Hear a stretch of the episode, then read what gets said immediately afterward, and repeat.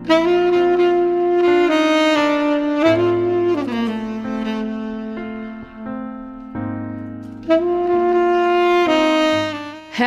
everyone, Shalom adik-adik. Pasti udah gak sabar kan? Pengen dengar renungan harian audio cerdas pikir?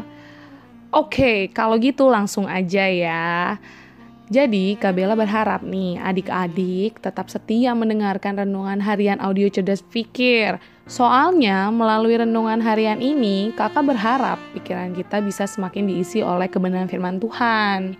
Nah, adik-adik, siapa di antara kalian yang punya sohib? Sohib dalam Kamus Besar Bahasa Indonesia adalah sahabat. Gampangnya, sahabat adalah teman yang sangat akrab. Well, kebanyakan di antara kita pasti punya sohib kan?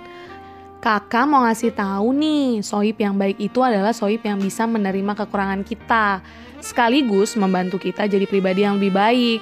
Ya minimal dengan nasihat-nasihatnya.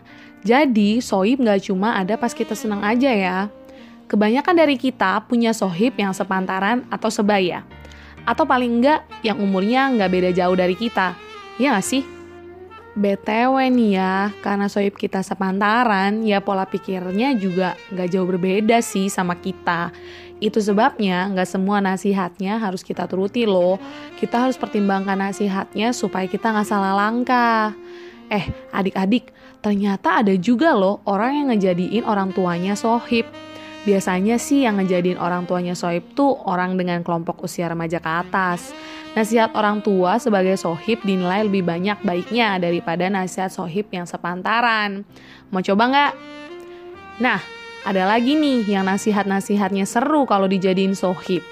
Dia adalah Tuhan. Yes, hari ini kakak akan ngebawain renungan harian yang judulnya Tuhan jadi sohibku. Ayatnya terambil dari Mazmur 25 ayat yang ke-14 yang bunyinya Tuhan bergaul karib dengan orang yang takut akan dia dan perjanjiannya diberitahukannya kepada mereka. Dalam terjemahan lain, ayat ini bunyinya gini, Nasihat Tuhan ada bagi orang yang takut akan dia, sehingga dapat menjelaskan perjanjiannya kepada mereka. Dari bacaan dengan dua terjemahan tadi, adik-adik tahu kan kesimpulannya? Ternyata perkataan Tuhan bergaul karib dengan orang yang takut akan dia sejajar dengan perkataan nasihat Tuhan ada bagi orang yang takut akan dia. Jadi, kalau kita takut akan Tuhan, dia bakalan jadi soib kita. Dan pasti akan kasih nasihat-nasihat yang top deh. Gak ada yang nandingin. Adik-adik, soal Tuhan sebagai sohib, itu nggak diragukan lagi lah pokoknya. Dia udah baik sama kita, membentuk, bahkan mengenal kita sejak kita masih di dalam kandungan. Dia juga selalu ada buat kita.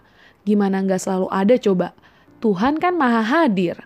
Ya walaupun kita seringnya nggak ngerasain kehadirannya, bahkan dia juga nggak nunjukin tanda-tanda kehadirannya ke kita.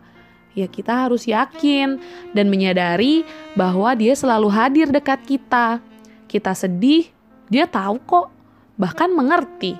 Makanya kalau lagi sedih, utarakan aja kepada Tuhan. Saat kita kecewa, dia juga mengerti kok. Makanya ketika kita sedang kecewa, utarain aja kepada Tuhan. Emang sih ketika kita berdoa kepada Tuhan, rasanya seolah-olah gak ada reaksi apa-apa dari Tuhan. Tapi hanya karena seolah-olah gak ada reaksi apa-apa dari Tuhan, bukan berarti dia nggak hadir kan? Dan pastinya ya, entah cepat atau lambat, kita akan menemukan jawaban dari Tuhan mengenai apa yang kita doakan ya. Jawaban dari Tuhan gak selalu berupa pengabulan doa loh, tapi yang jelas jawaban dari Tuhan selalu yang terbaik. Nah, adik-adik, Tuhan sebagai sohib memberi nasihat kepada kita dalam banyak kesempatan, termasuk ketika berdoa kebanyakan sih nasihatnya itu berupa ngingatin kita akan firman Tuhan yang kita baca dan kita dengarkan penyampaiannya melalui khotbah dan baca atau dengerin renungan harian. Makanya rajin-rajinlah baca dan mempelajari firman Tuhan ya. Dan tentu masih banyak banget kebaikan Tuhan sebagai sohib. Oke, dia emang bisa jadi sohib kita, tapi masalahnya sekarang kita mau nggak Tuhan jadi sohib kita? Kalau kita mau dia jadi sohib kita, ya kitanya harus takut akan dia. Maksudnya kita menghormati dia. So, ayo kita jadikan Tuhan sebagai sohib kita. It's time to pray. Mari kita berdoa. Tuhan Yesus yang maha baik, kami ingin menjadikanmu sohib kami dalam kehidupan kami, supaya kami bisa selalu mengandalkanmu dan mempercayakan semua yang kami rasakan dan lalui hanya kepadamu. Karena kami yakin bahwa engkau adalah sohib yang tidak akan pernah mengecewakan kami, bahkan sekalipun. Terima kasih Tuhan Yesus. Amin. Alright, tetap sehat, tetap semangat, tetap jadi berkat ya adik-adik. Tuhan Yesus memberkati.